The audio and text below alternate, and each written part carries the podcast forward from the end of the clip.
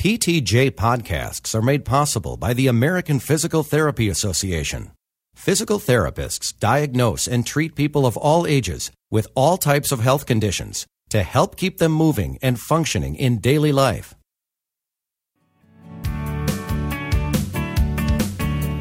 Welcome to PTJ's The Bottom Line for March 2009. I'm Donovan Stutel along with Dave Courvoisier. Bottom lines translate the findings of selected research articles for clinical practice. Bottom lines are not intended to substitute for a critical reading of the original articles. The bottom lines for the March 2009 issue of PTJ were written by Dr. Eric K. Robertson, Assistant Professor in the Department of Physical Therapy at the Medical College of Georgia in Augusta, Georgia. We have two bottom lines this month.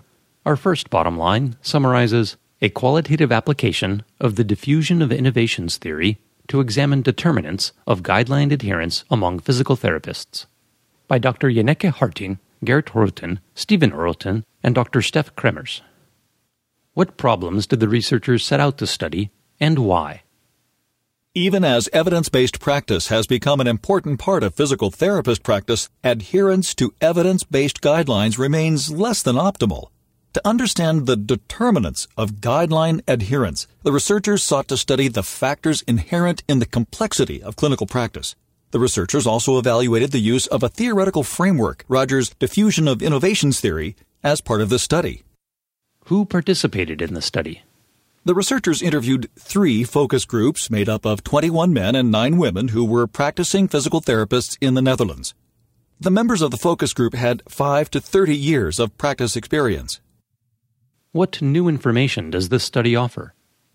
Through the use of a theoretical framework, this study successfully provided information related to determinants of guideline adherence among physical therapists in the Netherlands.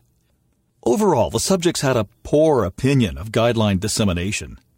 Because little information was gathered regarding the adoption of the guideline, the researchers concluded that the diffusion of the innovation, the Dutch guidelines for low back pain, was not yet complete.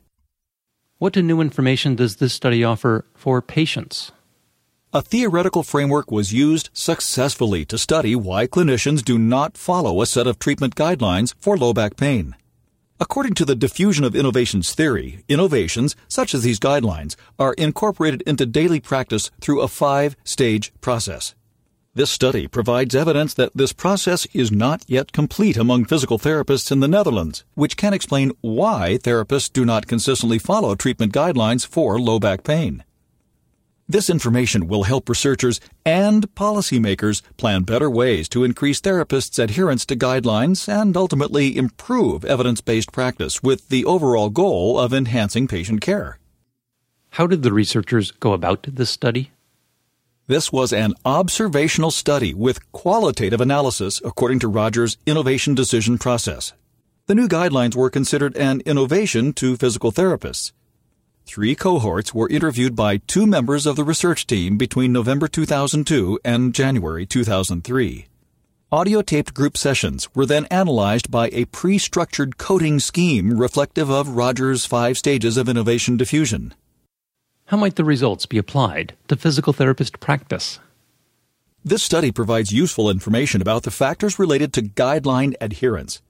Physical therapists can use this information to reflect on how innovations are incorporated into clinical practice.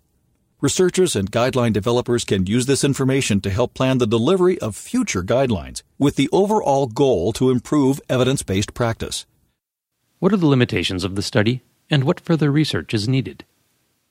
The data were derived from subjective reports by physical therapists in a group setting and might not reflect actual practice behavior.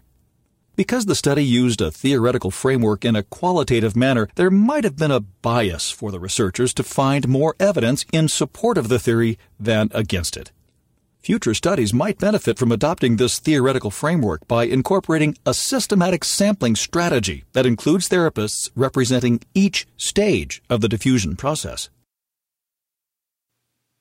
Our last bottom line summarizes factors that influence the clinical decision making of physical therapists in choosing a balance assessment approach by Dr. Patricia McGinnis, Dr. Laurita Hack, Dr. Kim Nixon Cave, and Dr. Susan Michlovitz. What problems did the researchers set out to study, and why? Physical therapists have the ability to choose from a wide variety of methods to assess balance because many different methods are supported by the literature. The factors that determine why or how a therapist might choose one method over another remain unclear. The goals of the researchers were 1. To explore clinical decision making in the context of patients with balance deficits. Two, to understand the selection and use of balance assessment methods from the clinician's perspective. And three, to investigate what therapists knew about available options and why they chose a particular method of balance assessment. Who participated in the study?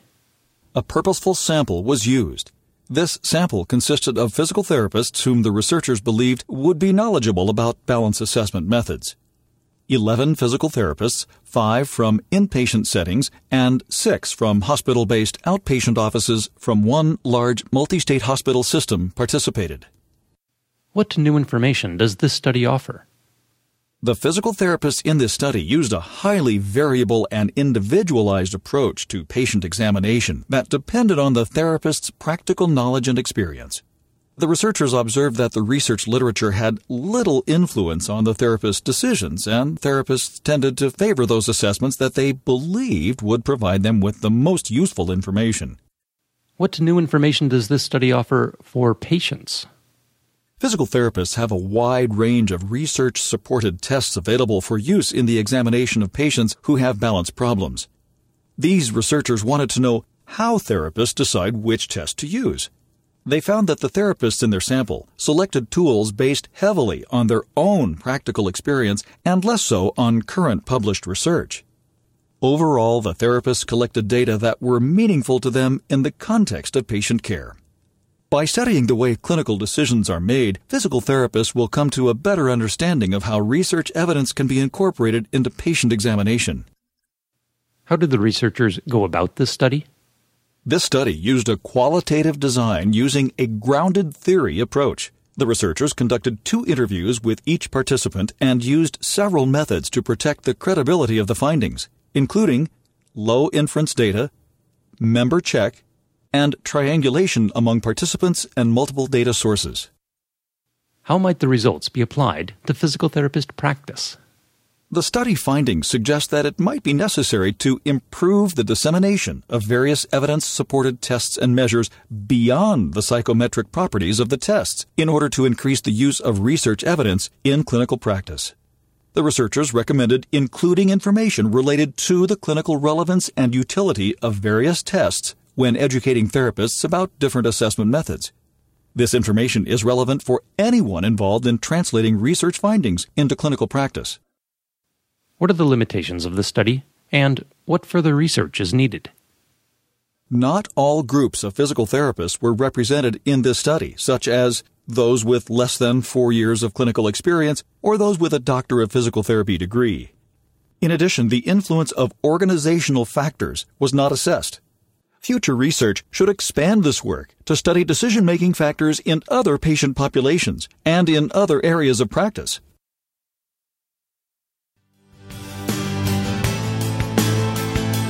Thanks for listening.